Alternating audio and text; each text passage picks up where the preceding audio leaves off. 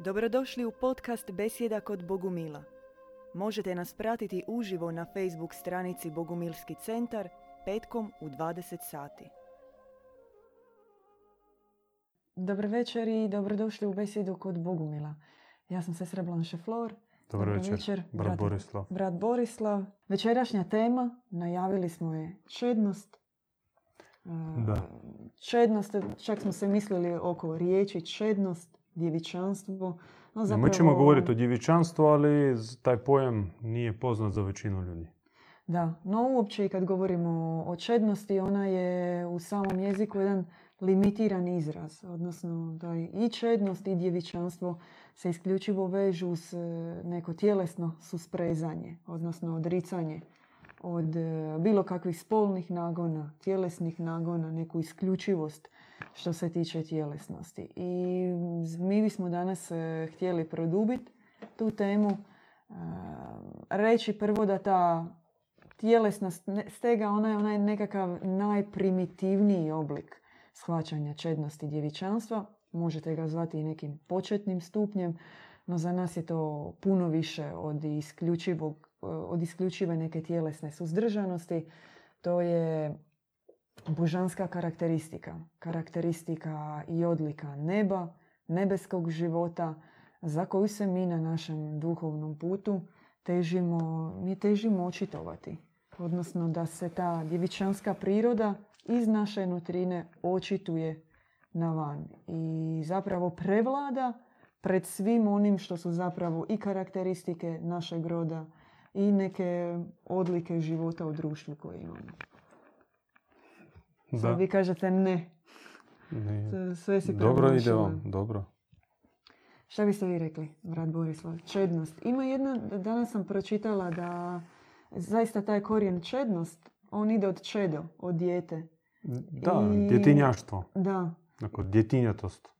Meni je to bilo jako Naivnost. zanimljivo. Da, neka jednostavnost, naivnost, krotkost, e, e, radost življenja, želja za nekim e, jednostavnim, čistim životom u kojem nema laži, prevare, zla.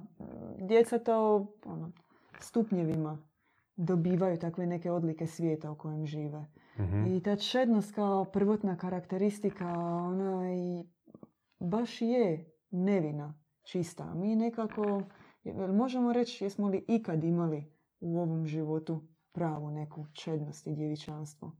Teško meni reći, e, kroz svoju katarzu prolazeći ja sam Mm. zaključio da zlo sam upoznao jako rano. Mm, Već u dječjem vrtiću se sjećam nekih situacija. situacija Mm. gdje sam nisam se ponašao onako na što bi bio ponosan. Tako da i to u različitim aspektima i to nije ni čudno pošto dolazim iz porodice gdje čednost, gdje visoki ideal nije se njegovao. Ne mogu reći da su bili izrodi, tu bi pogriješio, ali ne mogu reći da su živjeli nekim plemenitim aristokratskim idealima. I to kao spužva malena poprimio, plus u istom okruženju u vrtiću, sa, sa djecom koja je dolazila iz istih porodica, gdje požuda, razvrat, e, neki mišung svega i svačega bio norma i ta ista dje, ta ostala djeca kao spužve, poprimivši od svojih roditelja, se razmjenjivali različitim, ajmo reći tako, znanostima i umjećima. Se sjećam već od malena, neko ti dođe sa strane, a znaš ovo se može ili ajmo sad ukrast Mm. nešto, ajmo sada tam preko ograde iz vrtića pobjeći. Ili, a znaš što se radi, a ovakvi se rade. Mislim da vam je isto to poznato. Je, i mogu se uključiti sa nekim svojim osobnim iskustvom. U trenutku mog uh, početka duhovnog puta, trenutku obraćenja, uh, mi je, ono, zatreslo mi je unutarnji svijet, a neka spoznaja da uh, sam promašila varijantu čistog života. I istovremeno se pojavila velika, velika želja kao za ispravkom toga. Tad nisam, tad mi je bilo to abstraktno kao pojam djevičanstvo, kao pojam čednosti, da je to neka želja za, za djevičanstvom. Više mi je to bila ono želja za čistim mislima, e, dijelima. Kada? U trenutku obraćenja. A, U trenutku obraćenja. I htjela sam, evo, to mi je nekako bilo pitanje, je li želja za djevičanstvom, za čistim životom, ono, baš početak, klasičan početak nekog e, duhovnog puta, želja za ono, životom u novim pravilima. A što je djevičanstvo? To ćemo možda tijekom emisije. Da. To, to sad valjda bi trebalo prvo, valjda ljudi čekaju dati definiciju. Mi smo najslabiji u definicijama, braćo i Da. sestre. Vi koji nas gledate i koji slučajno naletite na ovaj video kasnije, mi izbjegavamo uopće nekih racionalističkih definicija, pošto mistične pojmove treba više doživjeti ne glavom koliko srcem, koliko, koliko duhom. Mi koristimo takav izraz a, duhom spoznati, duhom ćeš skužiti. Imaš duha, nemaš duha. Pa isto se tiče i djevičanstva, odnosno čednosti. To je nešto što spoznaješ e, nutrinom svojom, ne toliko umom. Eto. O To je neka, ta čistoća, recimo u slučaju mog obraćenja, to je bilo, bio sudar. Sudar kao sa nekim svemirskim objektom. To jest, ja sam došao na predavanje, vidio sam ljude i čuo sam njihovu priču i oni su očitovali sferu, potrebit ću takav izraz, sferu. To je takav ob- sveobuhvatan pojam, znači uključujući i neko, samo atmosferu i, i ono, onaj njihov nastup i pristup e, i sama poruka. Dakle, ne toliko vanjski oblik predavanja, koliko ono nevidljivo što tek možeš srcem osjetiti.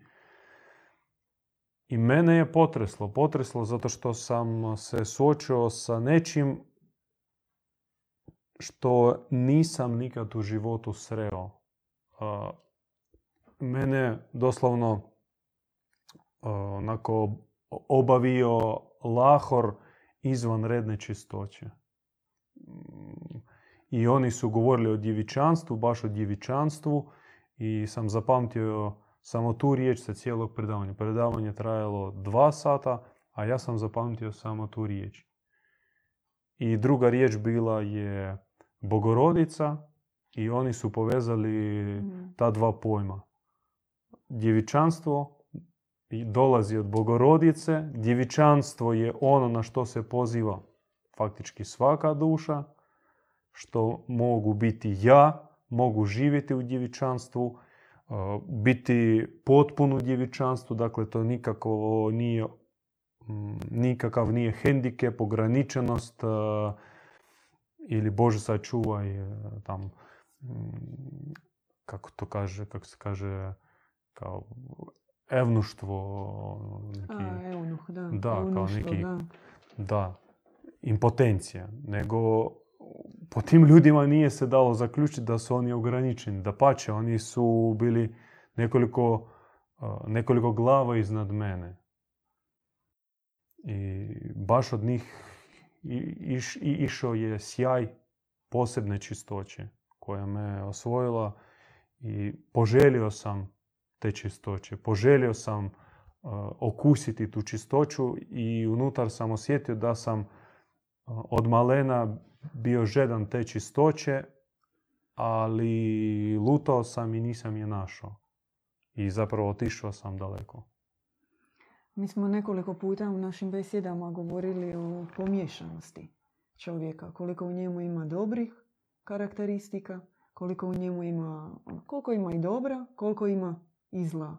I samim dolaskom duša ovdje na zemlju, ona zapravo, o tome smo isto govorili, i prolazi oblikovanje i u sebi nosi zbog prevare dolaska na zemlju određene i čestice zla, čestice požude, takozvane u sebi. Koliko je to dvoje povezano, odnosno e, je li jedino čišćenjem od te požude, čišćenjem čestica zla, odmah automatski se zapravo ispunjavamo djevičanstvo. Ja predlažem da vi ne pitate, nego sami iznosite svoje misli. Šta vi imate mene pitati? Vi ste mudri od mene. Teško, ali dobro. ja, ja bih rekla da je to dvoje povezano. Ja bih rekla da, da, da dolaze da, zajedno, da ne može jedno bez drugog. Da, da, da je... Jedno bez drugog što? Da moramo se, da bismo se ispunjavali, da bismo očitovali djevičansku prirodu, moramo istovremeno prazniti tu posudu požude. Odnosno, pobjeđivati požudu u sebi na različitim stupnjevima. Da djevičanstvo nije ono, e, slab hladne vode preko glave i sad je to to. Nego da podrazumijeva proces postajanja, ispunjavanja djevičanstvom. Da, to mogao bi se nadovezati na vaše riječi sa jednim takvim, mm, sa jednom opaskom da onaj koji osjeća stid od požude koja ga opsjeda, taj je blizak nam po duhu, po mislima, po stavovima. Onaj pak koji uživa u požudi i koji će se smijet ovim našim porukama, očito da je zaluto slučajno na ovaj kanal i samo nastavite. Kako ste scrollali, ojte dalje. Znači, mi ne govorimo za sve. Mi ne bacamo, znate, ne, ne, ne raspršavamo naše poruke baš za sve i za svakog. Tražimo svoje, bliske nama po idealima, po stavovima i što je temeljno u našem učenju, u našoj zajednici, to je odnos prema požudi i žeđ za čistoćom. Požuda nam je veliki neprijatelj, zmijska vatra koja nas je obuzela već od malena, koji su na nas istresli naši roditelji, naše okruženje i ta hejenska paklena vatra koja je opisana u mnogim tradicijama duhovnima, slikovito, baš kao hejensko pakleno jezero. Ona čovjeka iznutra spavlja. I mi smo imali, hvala Bogu, sreću to u sebi ovako promotriti. Mogu za sebe reći da sve do trenutka so, suočavanja, to jest upoznavanja sa bogumilima, nisam tako gledao požudu. Požuda je bila za mene nešto normalno. Tamo odnos, romantizam, ljubavni odnos bio za mene nečim totalno prirodnim i ja sam živio u svijetu okvirenom požudom. Naravno sam vjerojatno razumio razliku između grube forme požuda i neke, nekakvog romantizma. Romantizam ili tu zaljubljenost nisam smatrao požudom. Požudu sam, s požudom sam smatrao neke niske razvratne stvari.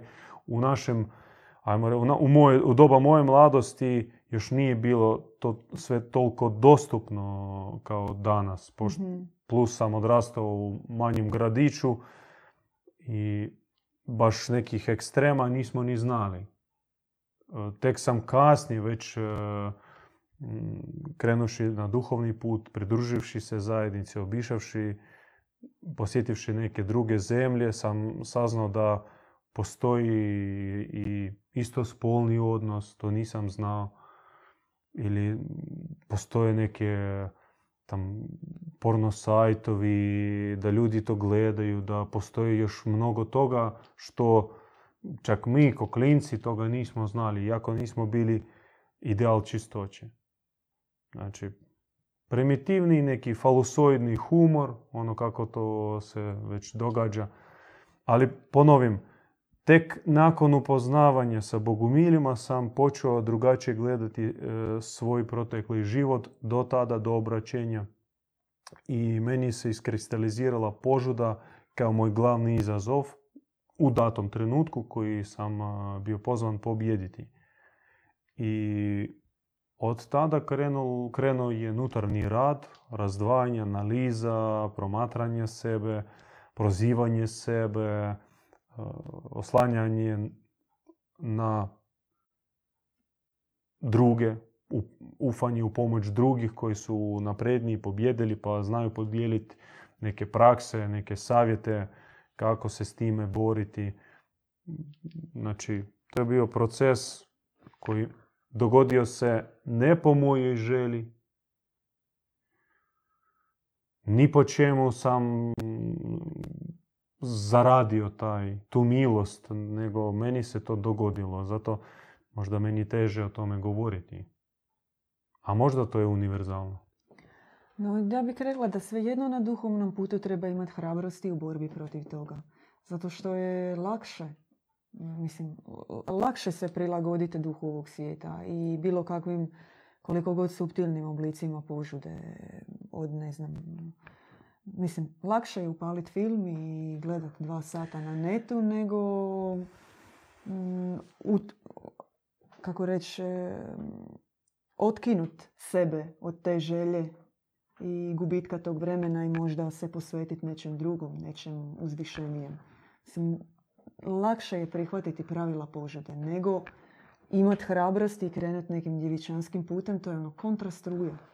I ti to osjećaš, tu bitku prvenstveno unutar sebe. Da, mislim, to je sudbina pojedinaca. Naš put je put za pojedince. Mm. Jedan od tisuće jedva može krenuti na naš put koji mi koračemo, često i padamo, često uz mnoštvo enormnih napora, jedva se pomaknemo na milimetar ili jedan korak. Dakle, to je put izazovan, zaista. To, to nije e, nedjeljom otići u crkvicu 15 minuta ili pola sata mise i vraćaj se kući i živi sa malo razlike od e, kako živi recimo tvoja mačka, pesek ili sa oproštenjem e, kornjača koju ti čuvaš u akvarijumu.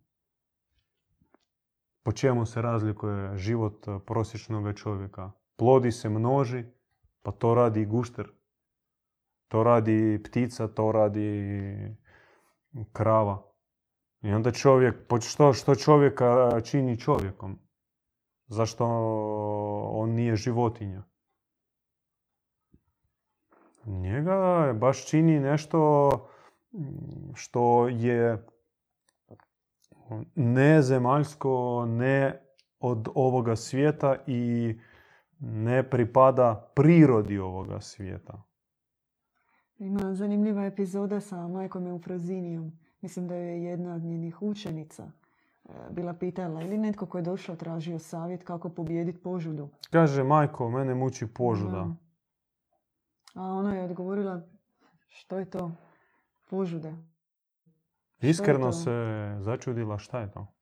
I to govorimo znači o ženi koja je živjela u braku, koja je imala dijete, koja se obratila u 50. godini, no koja je nakon toga toliko vatreno pobjeđivala zaista svu narav tog čovjeka ustajalog i posvećivala se, odnosno htjela se očistiti od e, svega prljavog u sebi, da je ona u vrlo kratko vremena zapravo već zaboravila, iskreno zaboravila što je to požuda, kako se ona očituje u bilo kakvom obliku. Za nju je to postalo strano.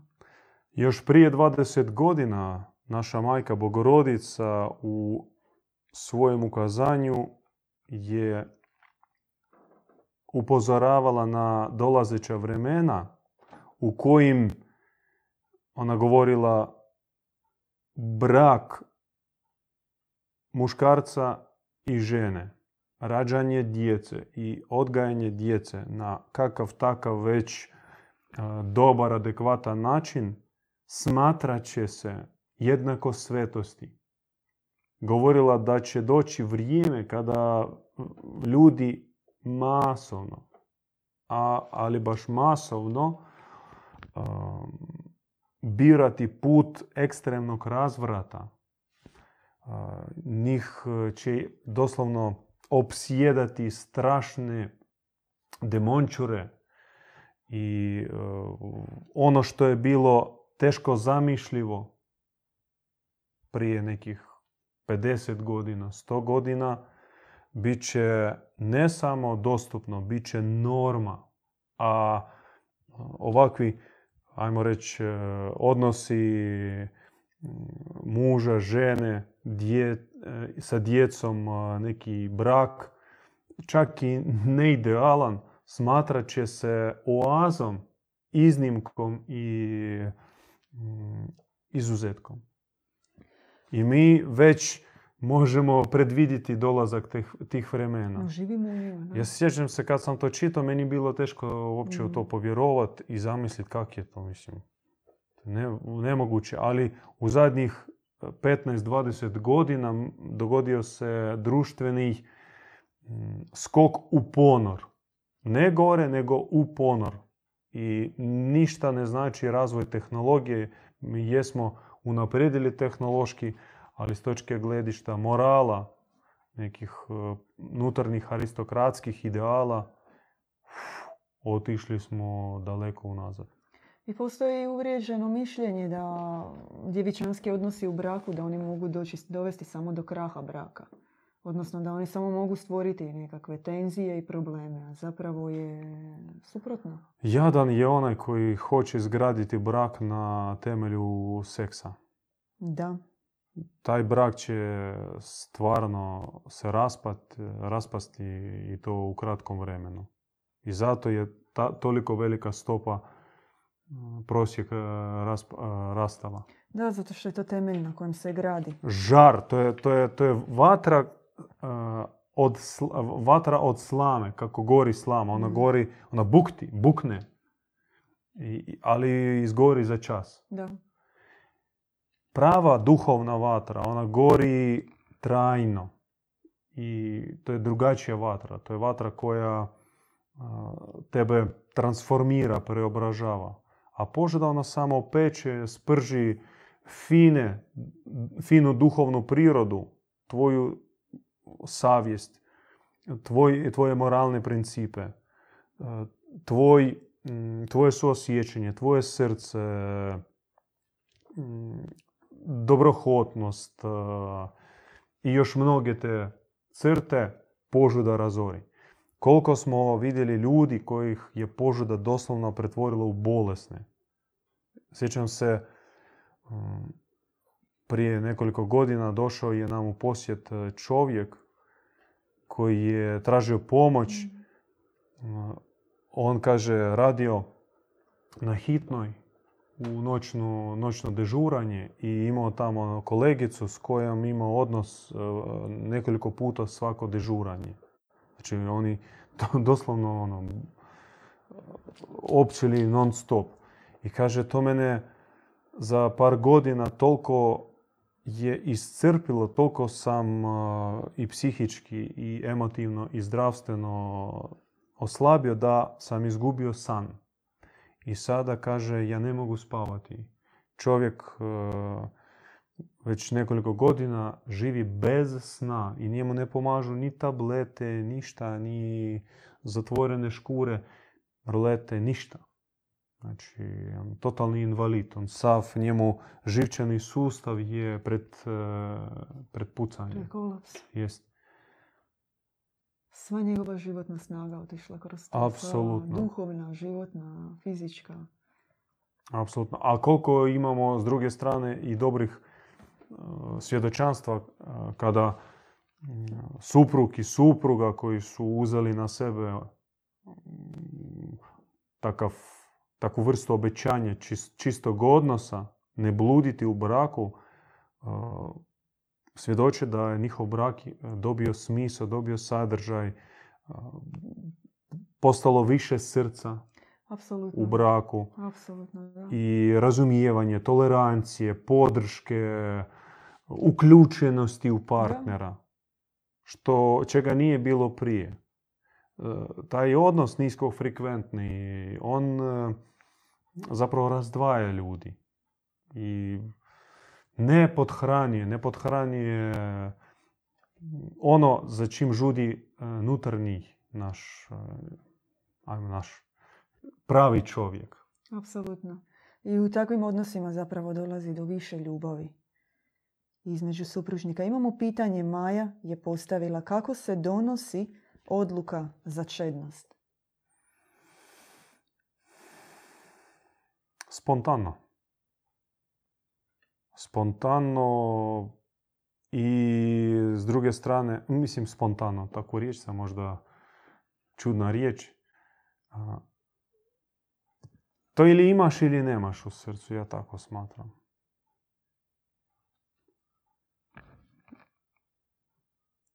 Ne znam kako je to bilo s vama, sestra Blancheflor. Sa mnom to je bilo... Ja sam onako se osjećao da je to moj e, odabir, ali baš kao obećanje, da. E, to se dogodilo na našem većem skupu, kad naš jedan od e, takvih nadarenih pastira obratio se nekoliko tisuća prisutnih i rekao, pitao tko želi uzeti obećanje djevičanstva ili dati zavjetovanje, zavjetovati se na djevičanstvo, izvolite. I sjećam se mene kao da neka anđelska snaga me jednostavno mhm. povukla prema oltaru. On još je rekao da tko želi doći kod oltara i u nekom takvom intimnom, sakramentalnom činu posvetiti se uh, boginji majci, majci, djevici. Ona je kao vazda djevica, a ona je prečista, vazda čista i, i njoj dati takvo viteško obećanje. I mene to, ono, cijeli svijet je nestao u, tam, u tom trenutku i mi sa svojim, sa mojim rođenim bratom nas otišli smo i obojica smo dali obećanje. Iako smo bili u vezi. u, to, u, tom u tom vremenu bili smo u vezi, no to je jednostavno takva snaga, takva magnetizam, sve obuhvatan i potpuno te osvaja kojem se ne možeš suprostaviti. To ne djeluje na, na, na um, to, to dira neke tvoje, tvoju nutrinu za koju nisi sam ni bio svjestan. Da, jer takva odluka ona ne ide protiv tebe, nego ti ne možeš drugačije nego dati takvo obećanje. Ono je jednostavno cijeli tvoj nutarnji svijet želi tako živjeti. U tom trenutku se očituje nutarnji svijet. I ova ljuska naše vanštine, sve te maske, sva ta gluma, predstava jeftina, kroz koju smo se vukli kroz život. Da. Uh, naše šarm, i šarmantnost, i naš intelekt, i svo naše znanje, i sva ta škola, i fakse, i rodbina, i prijateljstvo izblijedi baš ko, ko, ko, ko, ko neka jeftina, jeftini omot koji se skida i ti pred Bogom ostaješ, često se upotrebljava takav izraz kao gol pred Bogom. Duhovno gol. Da. Kao potpuno transparentan, ima samo Bog i ti. E, nije, znači, u, kažem, u tom trenutku nestali su svi prisutnih, nekoliko tisuća bilo na velikom skupu. Čak i, i, onaj, i oni pastiri koji su bili tamo na, na, na blizu oltara, nestali. Ostao samo, ostaješ ti i Bog. U, u, u našem slučaju prečista majka. Ostaješ ti i ona. I to je vaš dijalog, vaše povezivanje. Kako ga opisati? da, teško je to zapravo opisati. To je vaše obećanje koje daš u srcu iz neutažive želje biti sjedinjen Ti ga ne daješ čovjeku. Ne, Ti nikome ga ne ti- daješ ni sebi kao značka, nije sam sa pečat, sobom da. razgovaraš pa ajde ja ću probat. Ne, to ti njoj, ti, ti nju doslovno uh, vidiš ona sad ispred Da. tebe i ti njoj obećaš majko ja želim Da. biti samo ovakav. Da. Kako ti mene vidiš, ka- kako si ti mene nekad rodila jer ti si moja majka i ja želim biti takav. Apsolutno, da. I ono što slijedi e, nakon toga je želja nekako e, umnožavati to djevičanstvo, odnosno raditi na njemu.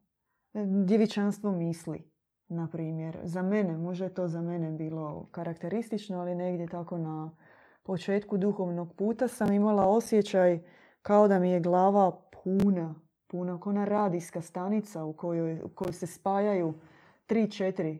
Tražiš radijsku stanicu, a tri, četiri se istovremeno čuju. I imala sam osjećaj da bez tih početka sami da umiri misli, da očisti misli, da se krene od neke nule, da ništa od toga neće biti dobro.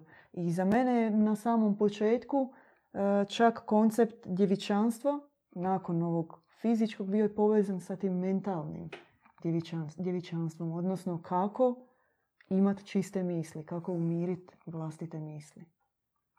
I danas mi se čini da e, je to veliki problem kod ljudi. Opterećenost vlastitim strahovima, vlastitim procesom razmišljanja, e, tisuće informacija koje Mm. primamo preko... možete slobodno reći, glava je kao rešito. Da, U- uđe u nju svašta bez, bez, pita, bez da pita dozvolu. Kroz čovjeka prođu ono dnevno hiljade misli raznoraznih. On sam nije svjestan ni toga. da. Od okruženja, od e, zgrade u kojoj živi, od kolega s kojima e, radi na poslu, od, od rodbine, od svojih nekih prošlih traumi i onih ljudi s kojima, s kojima je bio blizak. I sve to bombardira njegovu jadnu glavu i ne zna kako se zaštititi. Odgovor je univerzalan djevičanstvo. Djevičanstvo. E, Srđan Grbić je dao komentar, kaže, mislim da je kod većine koja to odluči, valjda koja se odluči na djevičanstvo, proces i borba, a ne stvar trenutka.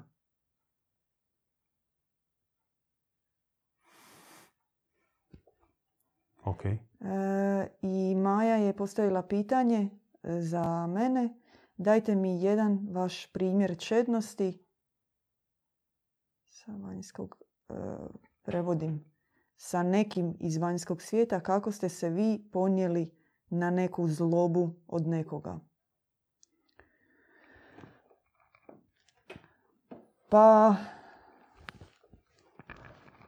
dobar test za djevičanstvo dobar test. e, ovisi zapravo o situaciji. Da mi ne Nekad, volimo govoriti e, da. o svojim primjerima jer nisu univerzalni. Da. I teško ih je, baš to teško je Ekstrapolirat. unificirati jedan primjer i na njemu kreirati čitavu spoznaju. Mi se u čak i vezi situacija koje nam se dogode uvijek savjetujemo. Uvijek ih e, damo na, na, sa, u razgovoru sa duhovnikom, sa starijim bratom, saborno se one promotre i vidi se, trezveno se pogleda točno kakva je to bila situacija, koji je duh bio u takvoj situaciji. Možda negdje nekom treba reći nešto oštrije, nešto jače, nešto pravednije. Možda nekad treba drugačije reagirati. Dakle, sve ovisi o situaciji. No, uvijek težimo svaku situaciju duhovno promatrati, vidjeti njen izvor, vidjeti kako je, kakav je ona učinak, kako je djelovala na nas, kako smo se mi ponašali u tom trenutku i koje su bile posljedice, kako se to riješilo. Jedno od glavnih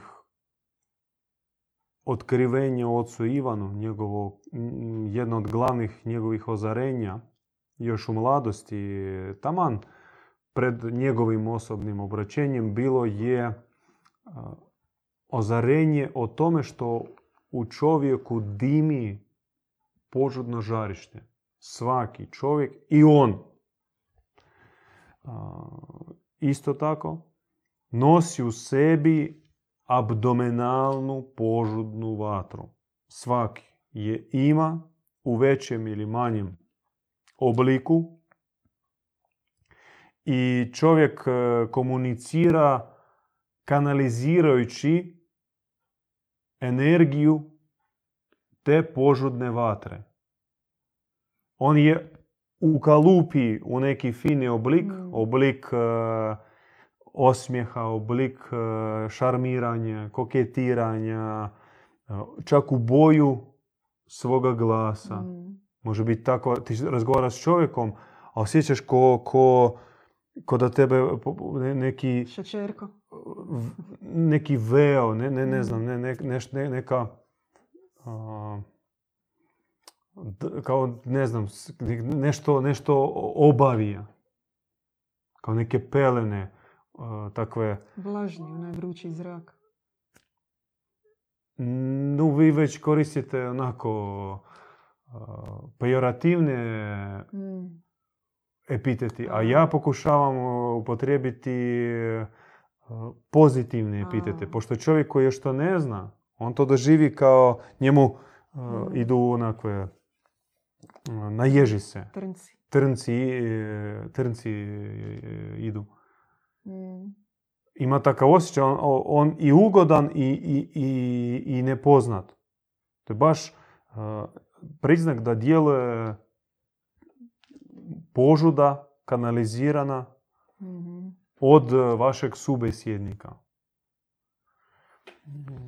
Ili ti dođeš uh, na blagajnu i samo osmijehom svojim predaš neku količinu te požudne, ali sublimirane, kanalizirane, ukalupljene energije.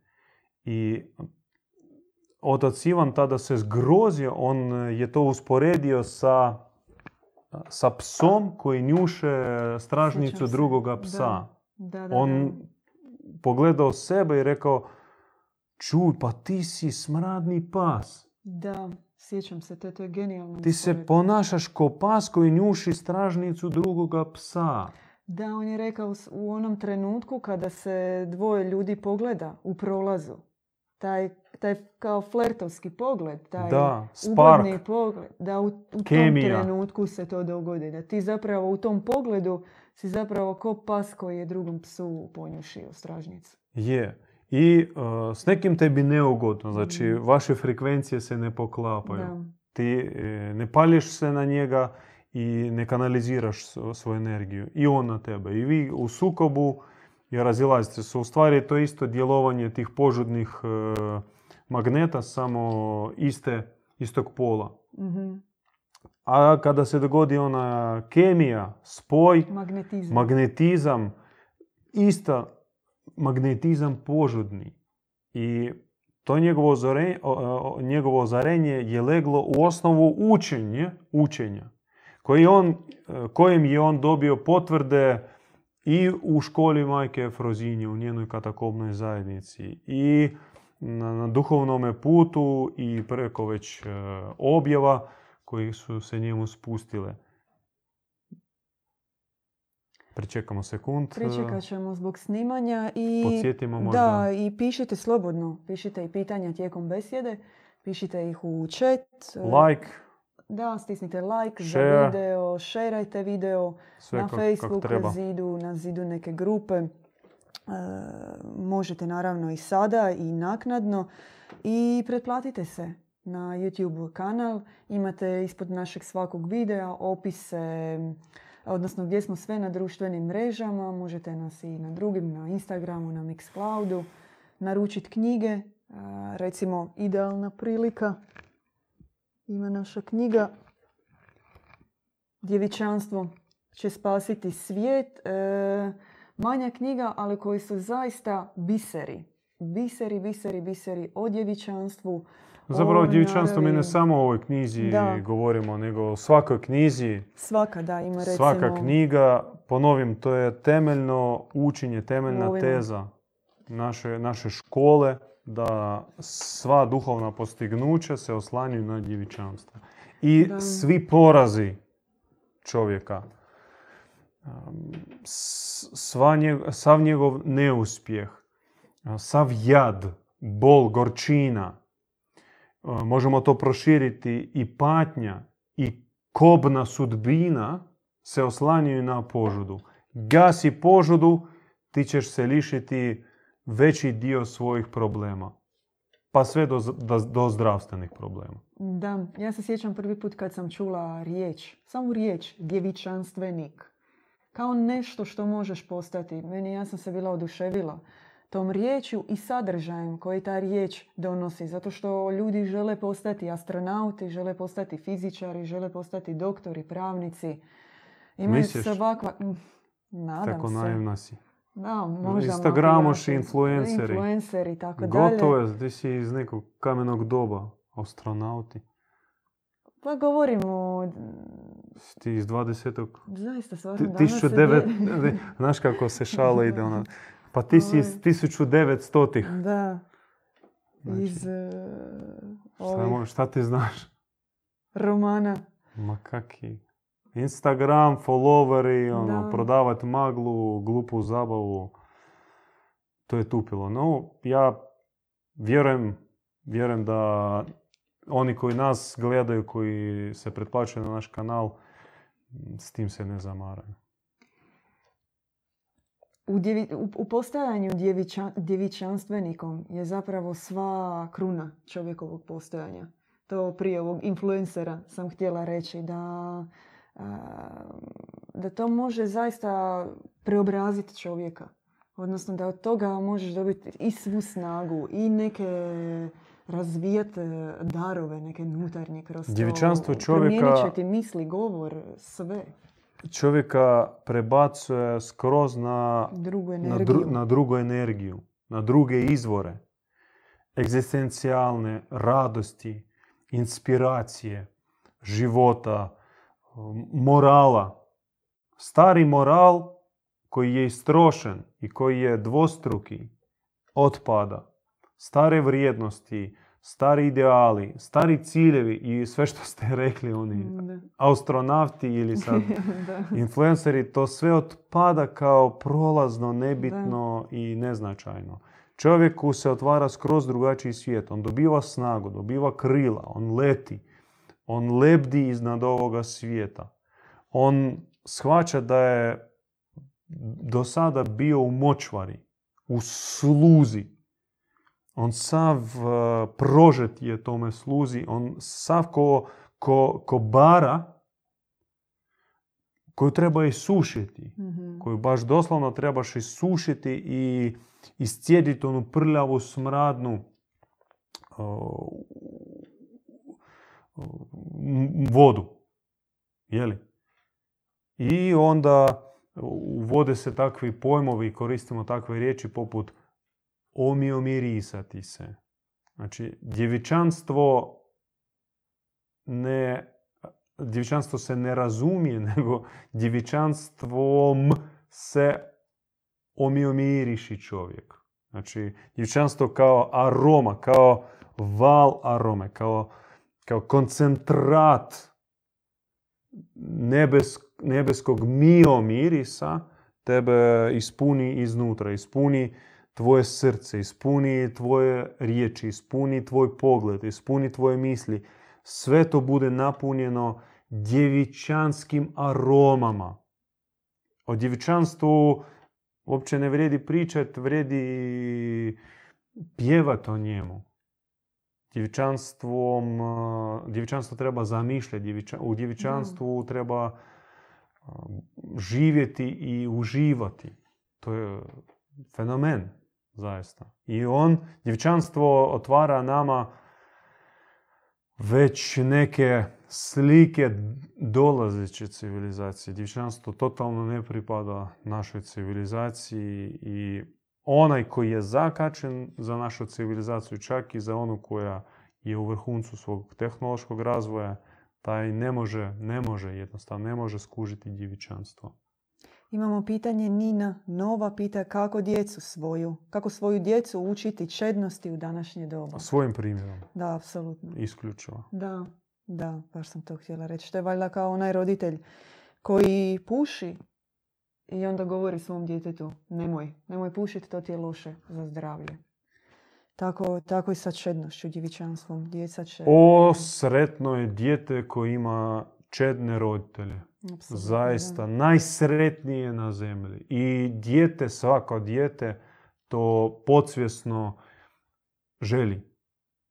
Da, I mm, ponosno do neba na svoje roditelje ako su čedni. apsolutno da.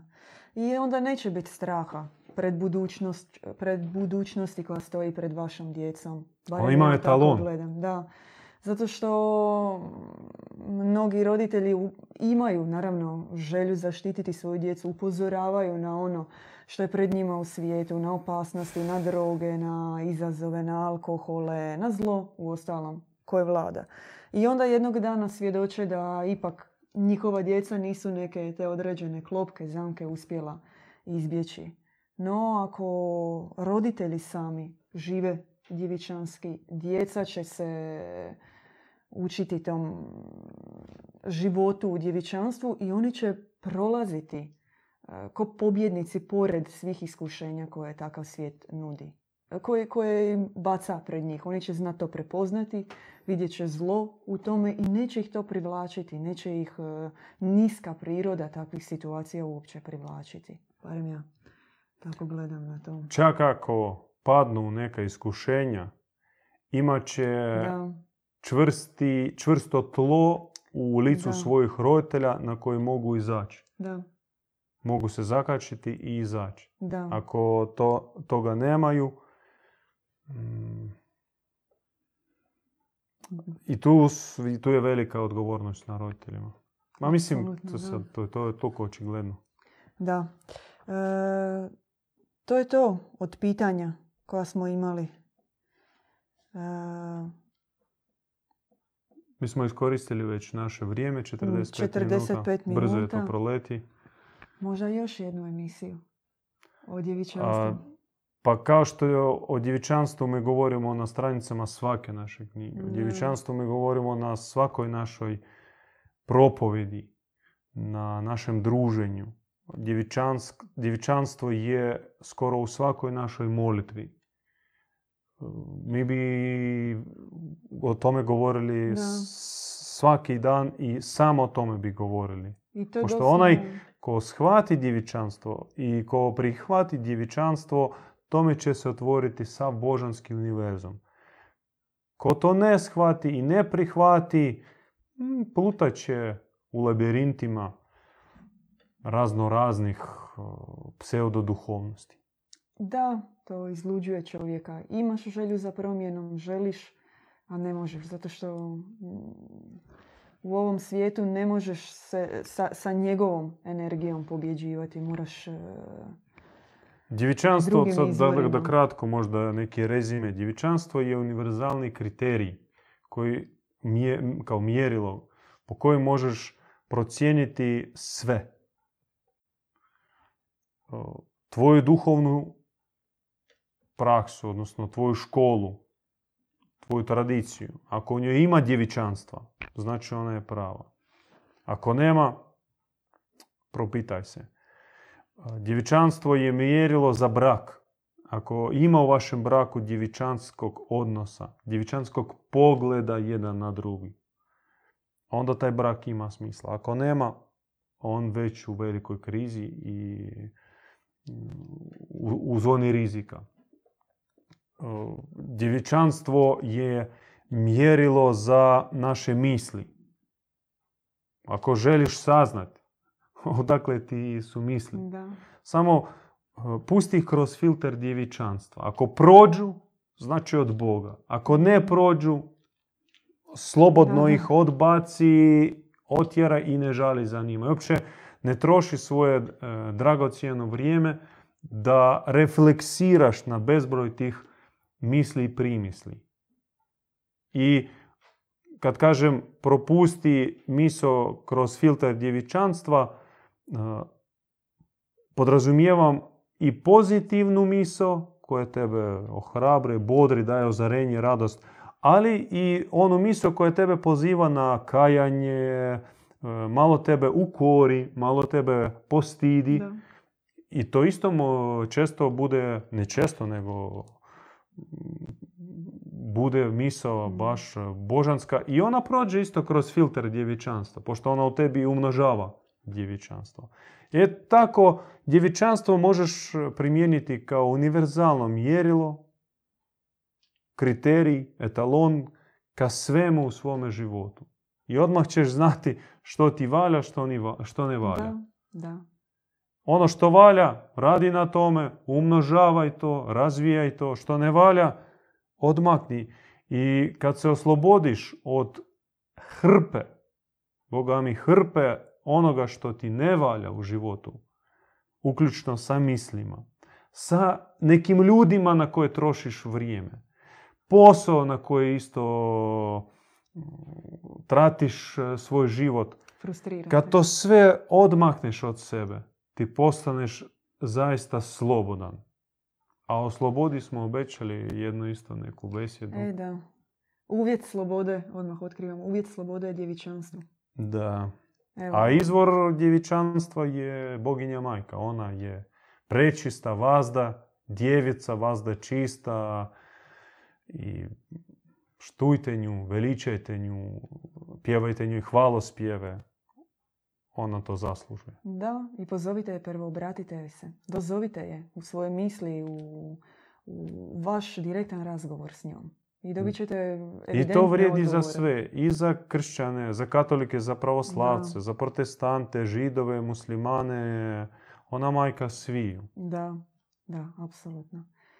E, a imamo još jedno pitanje.